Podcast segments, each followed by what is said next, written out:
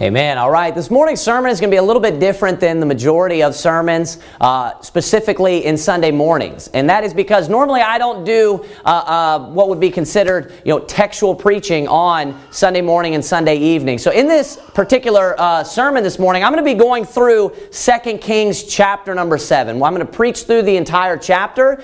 And the, the purpose of that is because I'm going to be culminating the kind of unofficial series that we've been going through uh, where we are dealing with you know, and a good title for that series would be Lord, why is this happening to me? Well, I've been going through all of the different reasons why we experience trials and tribulations and troubles in our Christian life. You know, sometimes it's the persecution from the devil. Sometimes it's because we're in sin and God is punishing us for our sin. Sometimes, as we went over, you know, uh, last Sunday evening, God just wants us to lose so that someone else can win or someone else can be blessed out of our loss. This morning, I want to kind of culminate all of those subjects in one sermon, and I want this to be a conclusion uh, for that topic. And the title of the sermon this morning is There is Light at the End of the Tunnel. There is light at the end of the tunnel. Now, here in 2 Kings chapter number 7, uh, there is a very critical situation that is going on. It's a very, very hard time. We talk about trials, tribulations, and troubles. They are dealing with a very, very hard time. I want you to go back to 2 Kings chapter number 6 so we can get the context of what is going on in Jerusalem at this time. Look at verse number 24. It says this.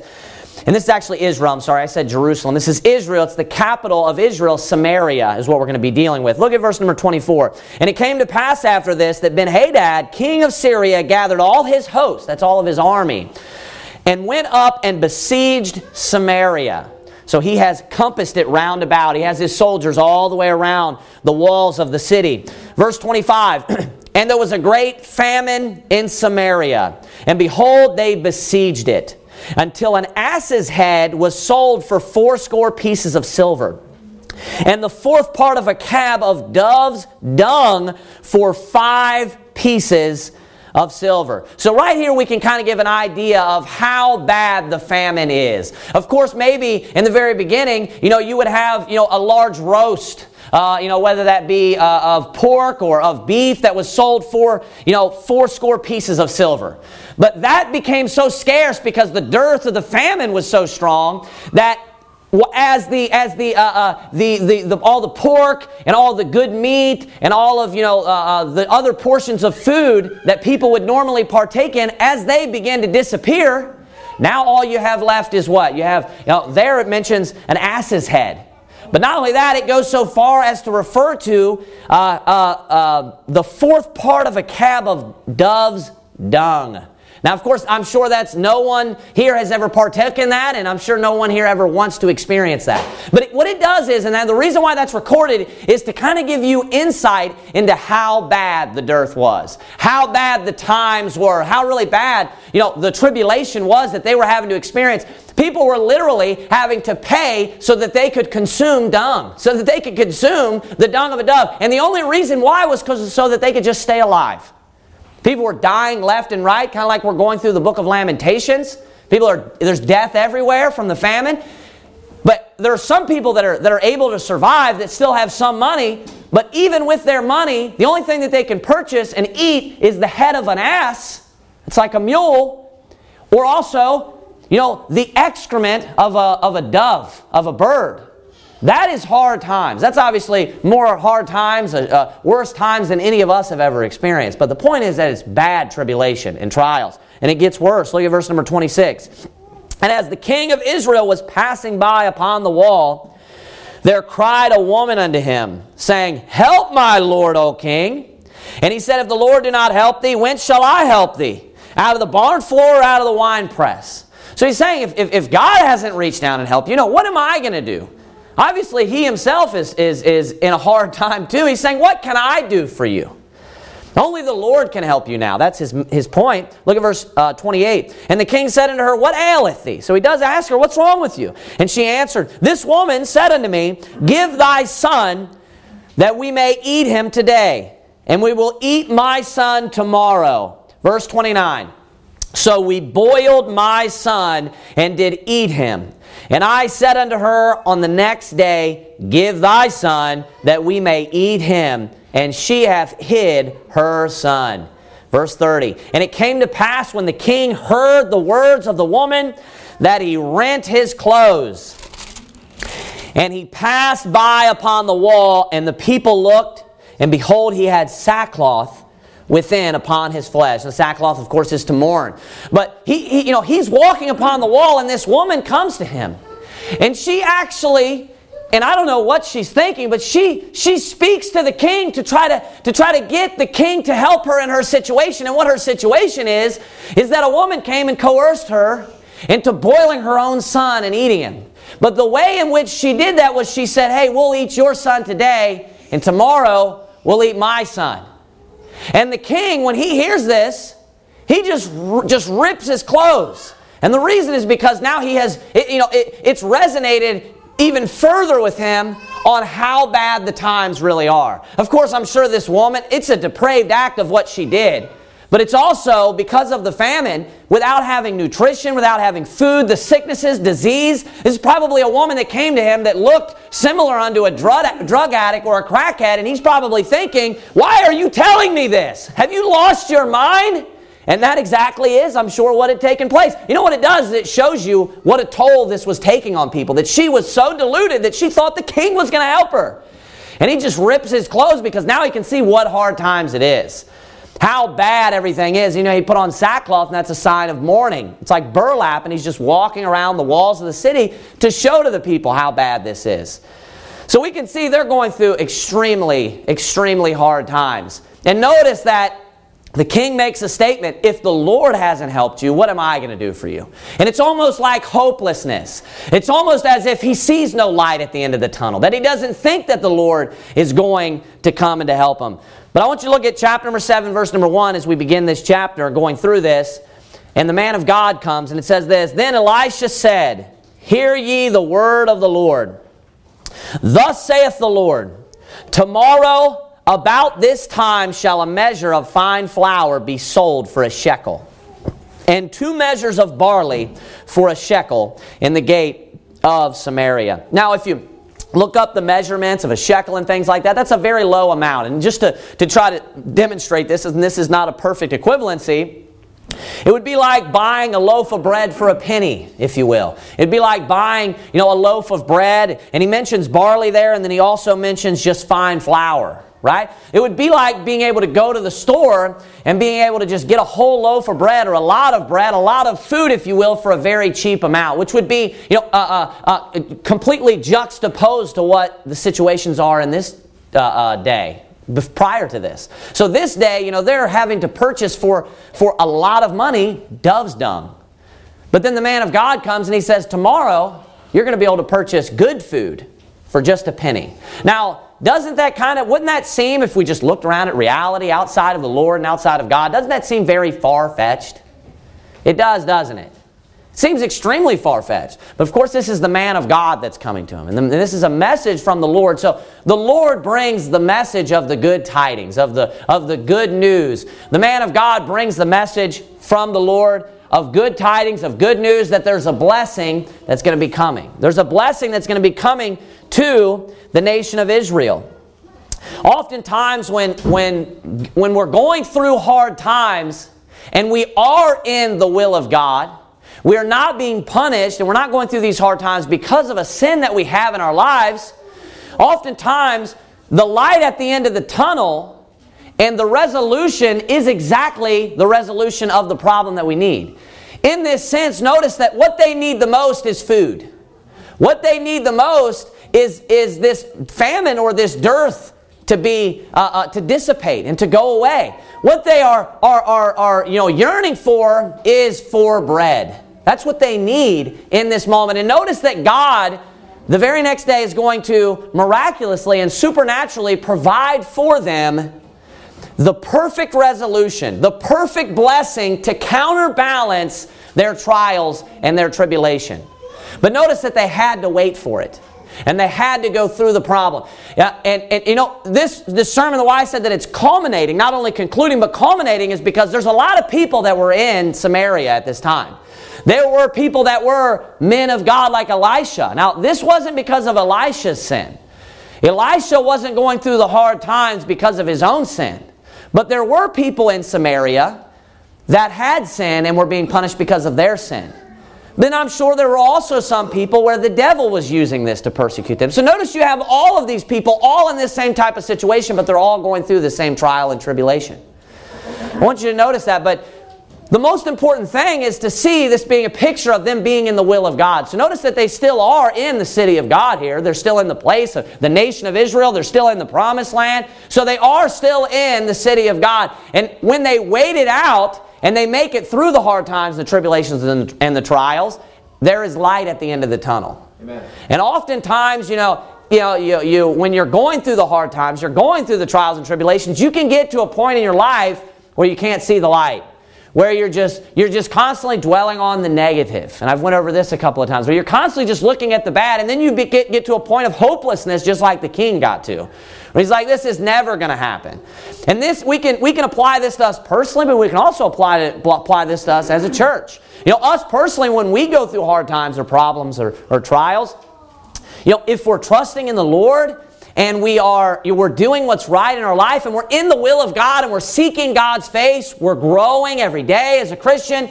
If you're going through problems and trials and tribulations, let me promise you that there is light at the end of the tunnel. I can promise you from God's word that there will be light at the end of the tunnel or the end of the trial, you could even say. There is light there, and eventually God will provide. And the good news is that He's going to give you exactly what you need in that situation.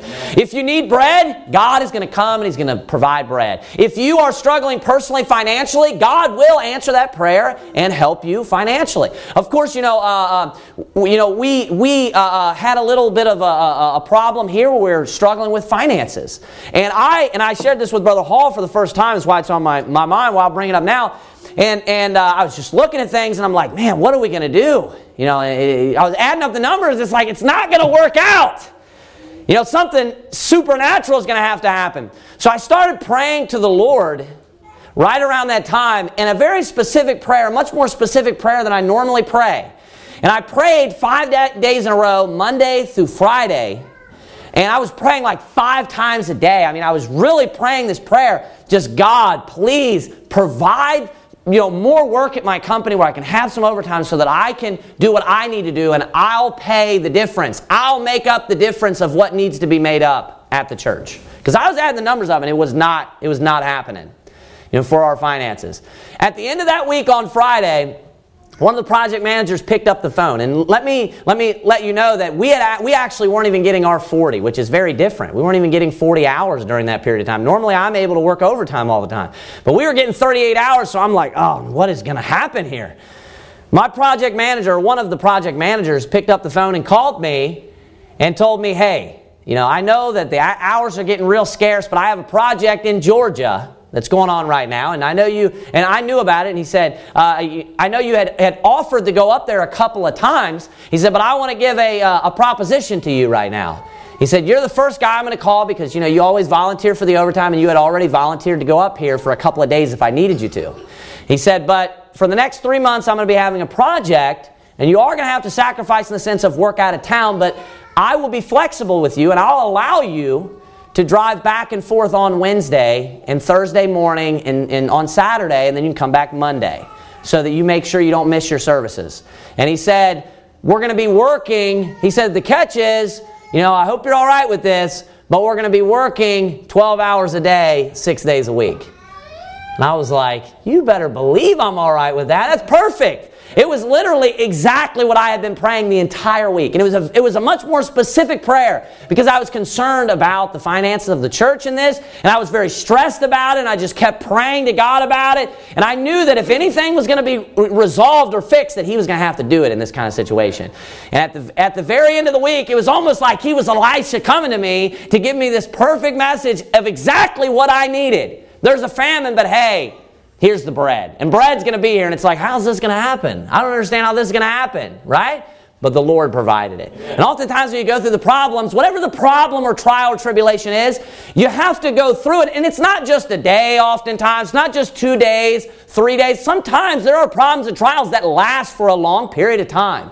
Sometimes there are trials and problems. And, you know, obviously that's not good news. No one wants to go through these things for a long time, but sometimes, I mean, uh, uh, Abraham, how long did he wait on his child? You know, 20 years roughly. He's standing there just waiting for the Lord to come. Sometimes it's a long journey, but you have to just wait it out. You have to just fight it. But you know what? There's that, that light at the end of the tunnel. It's that perfect blessing of what you need. You know, obviously, there's, uh, we've been a little discouraged about getting people into the church. And, and you know, uh, uh, Brother Bill came in like perfect timing when we had you know hit like the, the, uh, the, the, the max of our discouragement. And he walked in one day and we expressed to him what a blessing it was. You know, but let me promise you that ultimately, once we make it through the trial and the tribulation, God will provide that perfect fix. Amen. People, all these seats will be filled, and we'll be able to do a great work for the Lord, and people will come.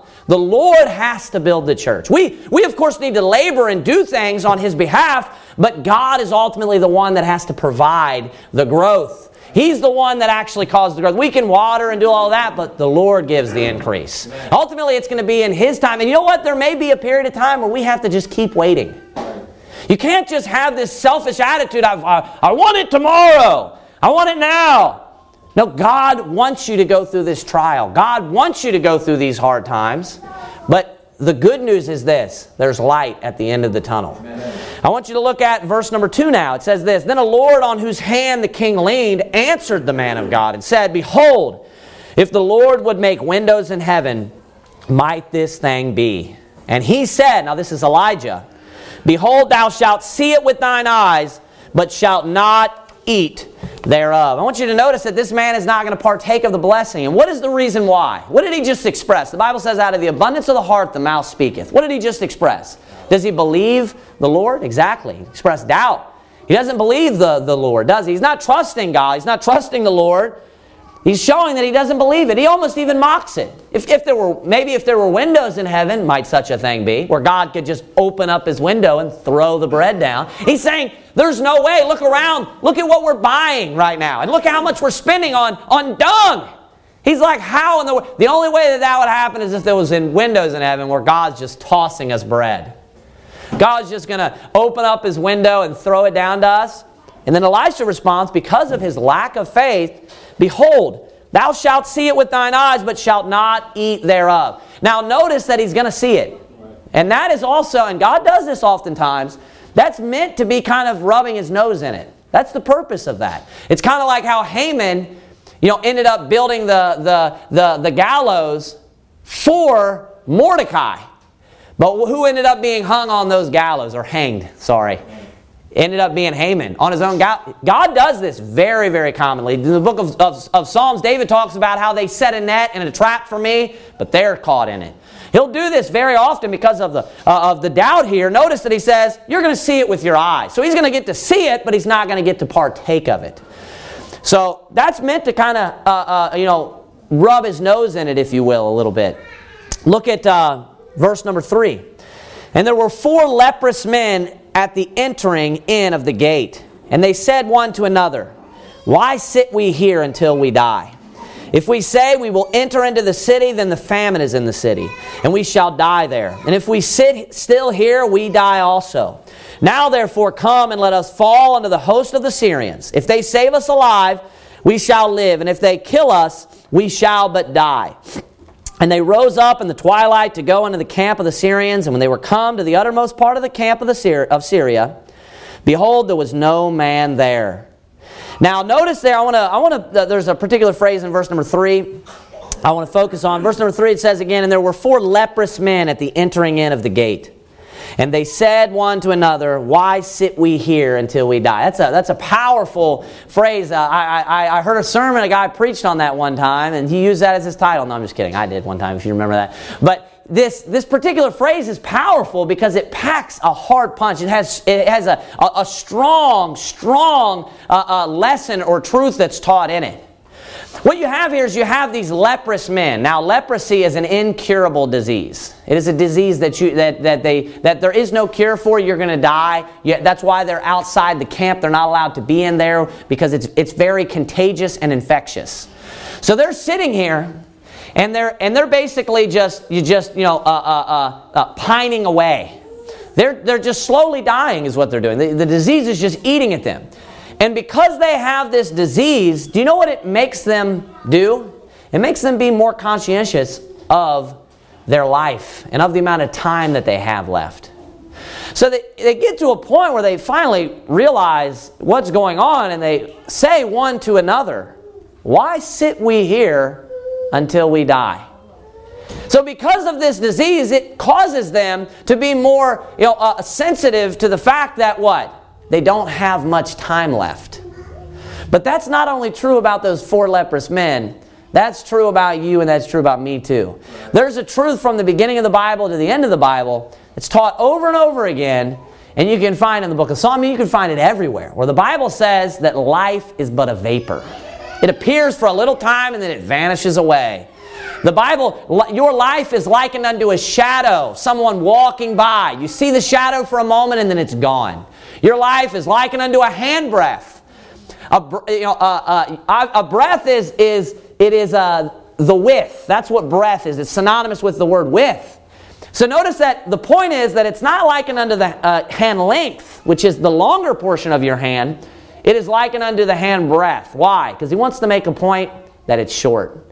Life goes like this. I feel like Jessica, my wife, t- turned 31 today, and at our birthdays, of course, like anybody's birthdays, I'm sure you sit there and you just talk about, man, I don't feel that old. Man, I don't feel this age.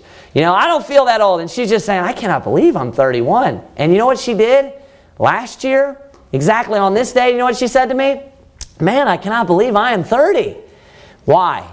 Because life just flies by. I feel like I am, you know, there's certain portions of your life where you feel like it, it stopped for a moment and then it sped up, and it stopped for a moment and then it sped up. You know, last I remember, I was 25. And I remember when I was right around that time, I was thinking, gosh, I feel like I'm just 17. And I'm going to turn 31 this year. And you know, yeah, I know I have a lot of my life left, but just looking at how fast these 30 years went by, I mean, the, the next 30, I mean, they're obviously not going to slow down. It feels like things are, are picked, like somebody's turning the dial and things are going faster. Life passes by fast. And before you know it, you're 30. And then before you know it, you know how old you're going to be? 60. And then later on, before you know it, you're going to be on your deathbed. You don't have to be a leprous man to understand how fast life goes by and how short life is. You know what these men noticed? Why sit we here until we die? You know what they knew? I'm going to die either way. But I, so, so you know what I want to do? I want to do something that's going to be of value. I want to do something that's beneficial. I want to do something that's of worth. And this is the attitude that we should have. I, I, I, I, challenge you to take a moment this afternoon, to, uh, you know, do some, some introspect on yourself and some retrospect in your life and look and see what have I gotten done in my life. And I'm not talking about things that are shallow, things that are, that, that are not, you know, meaningful. I'm talking about things that are beneficial for the Lord. What have you done for God in your life?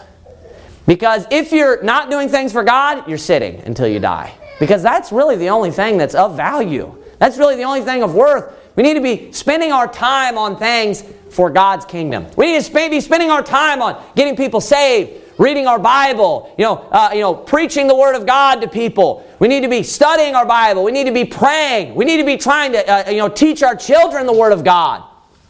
You know, all of the things that were commanded, you know, just learning and growing in the Lord. We need to be putting all of our time and investing it somewhere where it matters and it's meaningful. We, can't, we shouldn't just be sitting around because if you're not doing things for the Lord, you're sitting around. You're just sitting around until you die. And we need to understand, you know, uh, that we, you know, uh, I know every time I get in Brother Hall's car, normally when it's when we're soul winning, and, and, and I'll have my wife drop me off, or and she needs the vehicle. You know, he has he has the verse, you know, right there, right over top of the time. You know, did you do that purposely? He did. So every time you look at the time, makes you think about the time. And he has the verse printed there that says, "Teach us to number our days." And I, I, I, think about that verse, and I used to send that Bible verse when I would send uh, a card to my uh, uh, nephews and nieces every year. I would include that verse. And when you, when you record that verse each year over and over and over again, it causes you to, to stop and think about that more so. And it caused me to reflect on my own life. And, and, and, and you know, this is a truth that's taught all throughout the Bible. Teach us to number our days. Teach us to number our days. And if you do, if you do so, what it's, what it's telling you to do, you, think about each day and, and think about if maybe today you found out you had a diagnosis of, of maybe leprosy or cancer. Let's say that you had a year left. How do you think you would treat each day for that year? You'd be very careful with your time, wouldn't you? You'd be very careful what you spent your time on. What if you had six months left? You'd be really, really careful. You'd be very conscientious on what you were doing for that amount of time. You know why? It would make you be more appreciative of the amount of time that you had left on this earth. Even if you have 50 years left on this earth, 20, do you know what you should do? You should be just as appreciative. We can learn from these leprous men because what they needed was they, they needed this, this disease to help them to realize, I don't have much time left. But that, that truth is not only applicable to them, it's also applicable to you.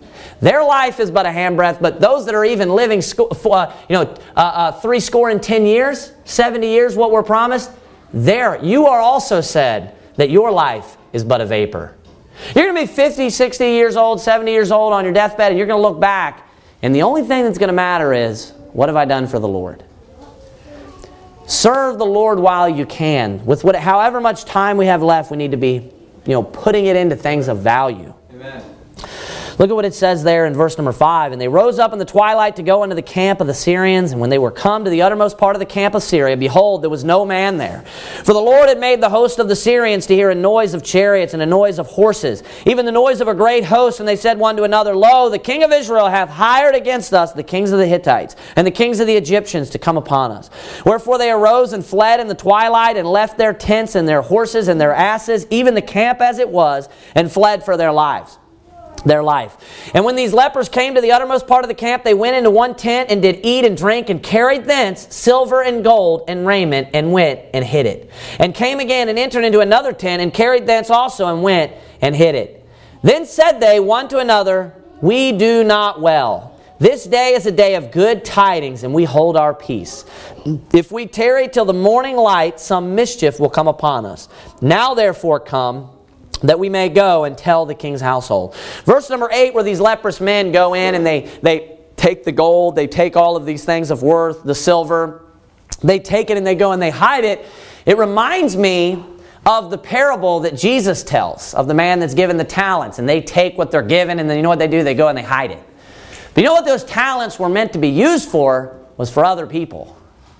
That was the purpose. When, when he scolds them in that parable for not using those talents, they were just taking them and hiding them, that represents the nation of Israel not benefiting or blessing all the other nations. And they're just trying to keep all this stuff to themselves. And when we read this here, you know, this, this all of this stuff was actually the gold, the silver, the precious stuff, all of these things, the raiment.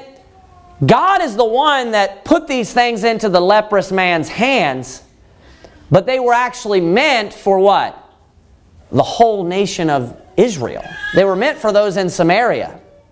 And you see in verse number 9 it says, Then they said one to another, We do not well. That's a powerful statement right there. We do not well this day. I'm sorry, we do not well. And then he says this This day is a day of good tidings. It was good tidings to who? To the leprous man. That's what he's talking about. This is a day of, he's saying in general, but he, he realizes he's taken part of this, and it's good tidings.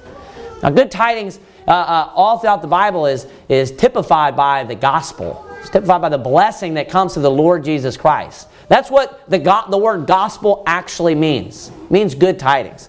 Notice these men here, they received the good tidings. They received the, the, the good news. And one of them, at one point, after they had been partaking in it, in the Christian life, if you will, and all the blessings of the Christian life, one of them realized, we do not well. This day is a day of good tidings. And then he says this, and we hold our peace. And that's true about every Christian that doesn't share the gospel with another. That's true about every Christian that, that is not, excuse me, is not a soul winner, that's not getting other people saved. What they what they're doing is they're partaking in this in this life of Christianity. They're partaking in the good news, salvation, the blessings of the gospel. And you know what God would say about them? You know what you should say about yourself is you should have a moment where you finally realize we do not well. Amen. Why? Because this is a day of good tidings. You know what they realize? We should go share this with other people. We've received these good tidings, and look at everything we've gotten from our salvation, from our life, all these blessings from the Lord. We need to go share these with other people. We need to go make sure that other people can partake of this, and we should have the exact same attitude when it comes to the gospel. We need to realize we do not well. We need to realize if it's been a long time since you've got somebody saved, since you've led them to the Lord, you need to realize I do not well. This goes for all of us. We need to try to look for an opportunity to share that good news and to share the gospel with someone and to make sure that we can, you know, allow other people to partake in those blessings. God had a plan where He wanted other people to partake of those blessings. That wasn't just for them. He wanted the, all of the nation of Israel to partake of that. He wanted all of Samaria. You know what was true? They didn't do well. There was a day of good tidings and it says, and we hold our peace. If you are holding your peace about the good tidings that you have partook in, you do not well. You're not doing well. The Lord, the, the purpose of this was so that other people could partake. Other people could partake in the salvation. But not only that, other people could partake in the blessings that came with that. And then he says, if we tarry till the morning light, some mischief will come upon us. Now, therefore, come that we may go and tell the king's household. Notice they had a selfless attitude where they cared about other people. They wanted them to partake. So they came and called unto the porter of the city, and they told them, saying, We came to the camp of the Syrians, and behold, there was no man there, neither voice of man, but horses tied and asses tied and the tents as they were. And he called the porters, and they told it to the king's house within. And the king arose in the night and said unto his servants, I will now show you what the Syrians have done to us. They know that we be hungry. Therefore are they gone out of the camp to hide themselves in the field, saying, When they come out of the city, we shall catch them alive and get into the city. And one of his servants answered and said, Let some take, I pray thee, five of the horses that remain, which are left in the city. Behold, they are as all the multitude of Israel that are left in it. Behold, I say, they are even as all the multitude of the Israelites that are consumed. And let us send and see. They took therefore two chariot horses, and the king sent after the host of the Syrians, saying, Go and see. So notice they had to take that leap of faith. They're all sitting there looking at this, and they're wondering, what is going to come about in this situation? You know, one man is, is thinking, well, you know, maybe the Syrians have set us up. Maybe the Syrians, there's no way. Maybe the Syrians have set us up. And then, you know, there's a, a, another man that speaks up and he says, well, let's just go see. You know, why don't we just send one of the horses and we'll just send just some messengers out and they'll just go, go, go see what's going on. You know why? Because it, it not, it's not making sense. They're like, there's no way that this could take place. Now, when those four leprous men, you know, they went in there and they found that the, you know, everything to be just completely vacated, they're like, saying they had the same exact response. They're like, what in the world is going on? And they were also worried, like, this doesn't make sense. So they went and they, they grabbed everything and they buried it. And they made sure they got out of there real quick and they took it and they buried it somewhere. Because they thought, you know, I'm going to have to come back for this later. Then they went and they got some more and they took it and they buried it and, and, and, and then, you know, planned on coming back for it again. And then they went to the city again and the second, the third time that is, then they're like, oh, you know what? We just, you know, we're not doing well. There's other people that need to partake in this. Because that wasn't just meant for them. It was meant for the, the whole nation of Israel. It was meant for Samaria. And it's interesting how when God actually, when God does stick his hand in a situation and, and he is intervening divinely, it's interesting how he actually works. Because originally, when the, the message of God was brought from Elisha, from the man of God, and he says, Hey, tomorrow there's going to be two measures of barley for a shekel that's sold. People are like, how in the world is that even going to be possible? Right? They're like, how is that even going to be possible?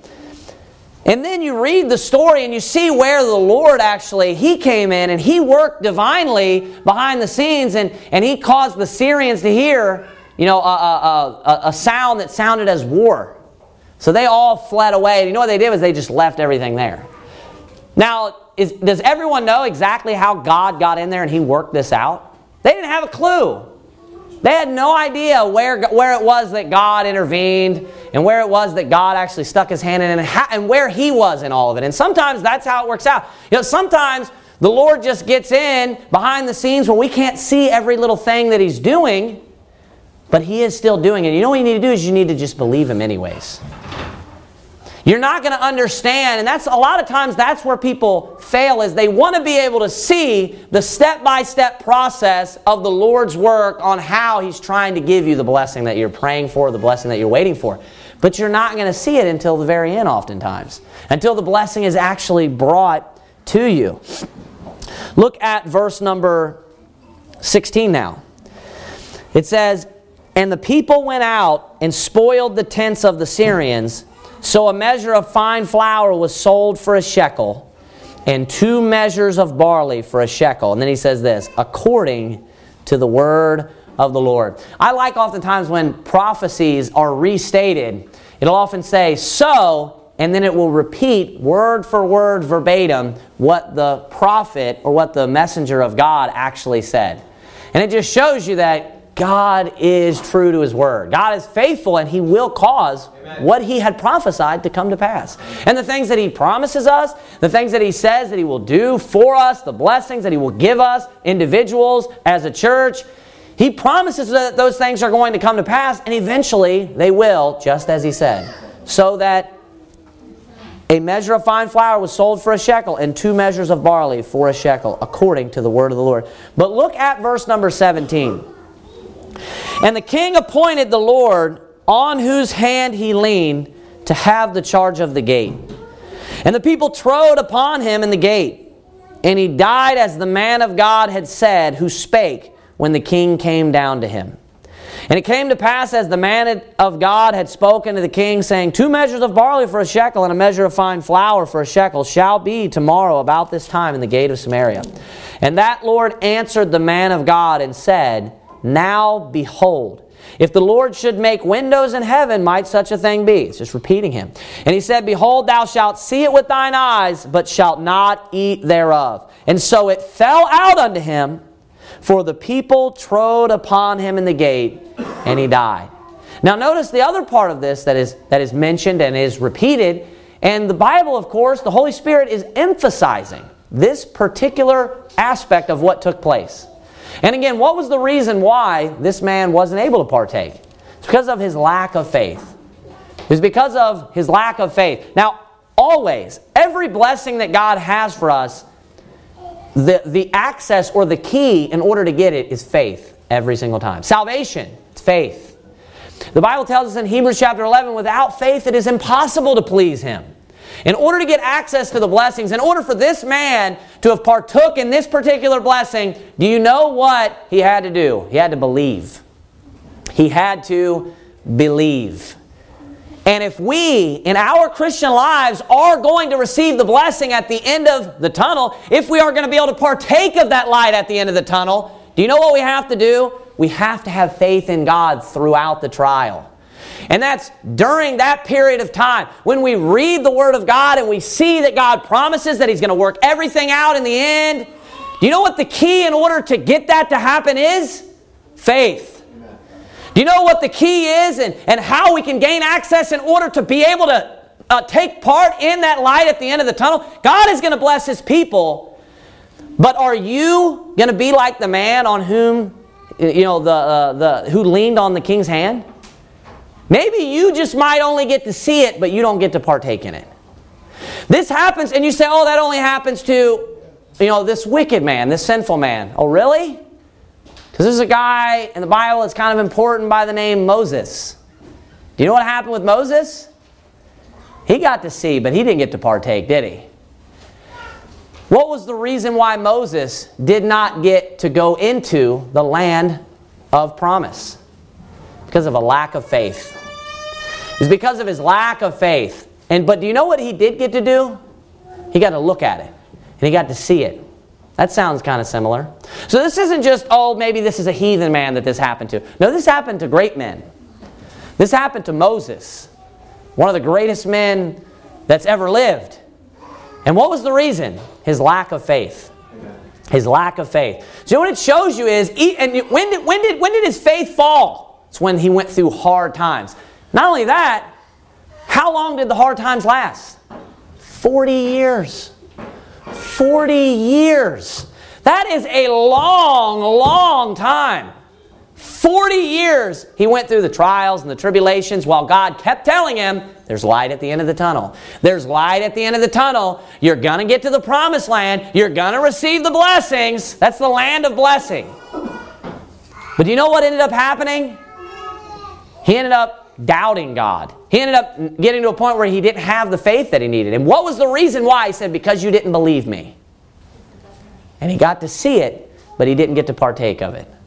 I don't want to just see it, I want to partake of it. Amen. I don't only want to just look at it, I want to be there and I want to experience it. You know, all the blessings that God has for me in my life personally, and all the things that He wants to help me in the areas that I, and I'm not talking about all finances, you know. I'm not just sit, standing up here and just preaching about things like that. That, that, that matters minimally. You know, that is a rare concern and prayer of mine. I'm talking about all the other spiritual blessings. You know, I'm, you know a, a big uh, thing that we've been focusing on is church growth and getting people into the church. And hey, it can become you can become a little discouraged, but do you know what we need to make sure that we that we do is that we never start doubting God. Amen. We never start doubting the Lord and that He, uh, you know, isn't going to bring us to the end of that tunnel where we're going to see receive the light. I don't want to just I don't want to just see it. I want to partake of it. I actually want to be there and experience the blessings when God blesses Valiant Baptist. I actually want to be able to partake of the blessings. You know, uh, and I want the same for you. I don't want you to become discouraged and, and to, you know, uh, go to a different church or go to stop going to church at all. And, and you know what would happen is maybe you would just see ultimately when God blessed Valiant Baptist for all the labor that was put into it, but you wouldn't get to partake of it. I want to partake in every blessing that the Lord has for me. So I'm going to believe Him. I want to fight through the trial and I want to hang in there until the very end. And I don't want to start doubting the Lord of whether or not He's going to bless us, whether or not, you know, God is actually going to come through and build the church as He promises. You know, I want, I'm going to believe Him through the trials and through the problems and through the tribulations. I don't want to be like the man who, who leaned on the king's hand. I want to I want to actually see the blessing and then I want to partake of the blessing. Amen. Just just like all of the other men here, just like the king and everybody else. You know why? Because they believed the Lord when they heard the message of the Lord. They believed the word of God. They actually believed that the Lord was going to was going to do it. But also, you know what? I alluded to a moment ago, and I'm going to end with this. Yes, the Lord's providing it. Yes, God is the one that has to do it ultimately. But God uses you to do it. Now, behind the scenes, God was working, and he was, he, He's the one that caused the noise of the sound of chariots to be heard by the Syrian army so that they would flee and think that the Egyptians and the Hittites were coming. God did that, but do you know what else He did? He had four men that He was going to use. He didn't use a whole army, but He had four men that He was going to use. Not very many. He had these particular people and, and oftentimes God likes to use a few people, like in the story with Gideon, because he ends up receiving the glory. So you had these four men who were not perfect men, they were leprous men. They had their own problems, they had their own issues. But you know what was uh, dependent upon? Do you know who was dependent upon? It was dependent upon those four men. If they wouldn't have went and brought this message, to Samaria, they wouldn't have known. So, how did everybody else get to partake in the blessings of the Lord? Because of those four men. It's a perfect picture of you trying to grow the church, you're trying to receive the, the treasures of the gold and the silver, and these are all spiritual blessings, right? You, you want to grow the church, you want there to be growth and to get out of the famine and to get out of the dark valley. Yes, God will play his part. God will be there and guide you with the cloud. God will guide you with the fiery pillar, but you have to follow him. God didn't pick Moses up and carry him through the wilderness. He brought them through a trial and a tribulation, but they had to follow him and do the work too. Those leprous men were the ones who brought that, those good tidings to the city. And if we are going to, you know, build the church, yes, it has to be that we understand that the Lord is going to do it, but we have to be a, a, tool in the hand of God. You have to get up off your butt and go do the work. You have to get up off your butt and go knock the doors. You have to get up and you have to go do the work that the Lord commands you to do. You can't expect to receive the blessing without doing the commandment that He has commanded you. You know, the way in which the churches grew was that people were preaching the Word of God and spreading the, the gospel to the city. If you look at Acts chapter number 2, the day of Pentecost, when the Lord, when the Lord blesses the church and the Lord adds to the church, it took men to preach the gospel first. Just like it took these four men, leprous men, and it just shows that, hey, God uses the people that are imperfect. God uses the people with, in spite of their weaknesses, in spite of their problems, He uses them to go spread the gospel, to spread the good news, and then they bring the good news, and then you receive the blessing. Amen. Everybody together all at once. But you know what it takes? It takes faith. That's the most important component. That's the most important uh, uh, uh, uh, element of all of it. Is having faith. It guides you through the whole process. Through the entire time, because without faith, you'll just give up. You won't even be in the, in the fight. You won't even be in the game. So you know what it takes? It takes faith. You know what you'll end up? You'll end up out of church without faith. You'll end up hopeless without faith. So we must believe that there is light at the end of the tunnel. We must have faith that He will ultimately bless us. But you also, he, He's provided the light, He provided the blessing, but you also have to walk to it. He'll guide you with the fiery pillar, but there's work involved too. He'll do all the miraculous work behind the scenes, but He's going to have four leprous men that He's chosen out and they're going to have to go out and they're going to have to spread those good tidings. So, what, you, know, we, you know what we need to do through our trials and tribulations? We need to keep our eyes on Jesus and all of His blessings and all of His promises that He's promised us. And don't doubt Him and don't, don't doubt when you're serving the Lord and the things that you're doing, and whether or not you should be, you know, uh, uh, uh, uh you know, uh, spending and investing your time on this. Spending and investing your time in the church. Maybe I should just put more time in at my job. Maybe I should just put more time in this. Maybe I should just find a hobby and just spend all my time on that. Maybe, you know, all of these different things. Put your eyes on Jesus and on the blessings that He has for you because ultimately those things, you're just sitting around until you die. That's what you're doing. You're just sitting around until you die. It's all wasted time that you're never going to have any fruit for. So keep your eyes on Jesus and look at the light at the end of the tunnel. Have faith that it's there, but also walk towards it. Amen. And go and get it. Once you get it, give it to other people too. Let's bow our heads and have a word of prayer. Dear Heavenly Father, God, we thank you for your word. We thank you so much, dear God, for your promises and that you're faithful and that you we can know for sure that you will provide the blessing. We thank you for your word and how it guides us through life and how we can have so many answers. We love you so much and please continue to be with us. Bless our church, strengthen us, help us to have strong faith. Dear God, help us to be in your will and to do what you would have us to do.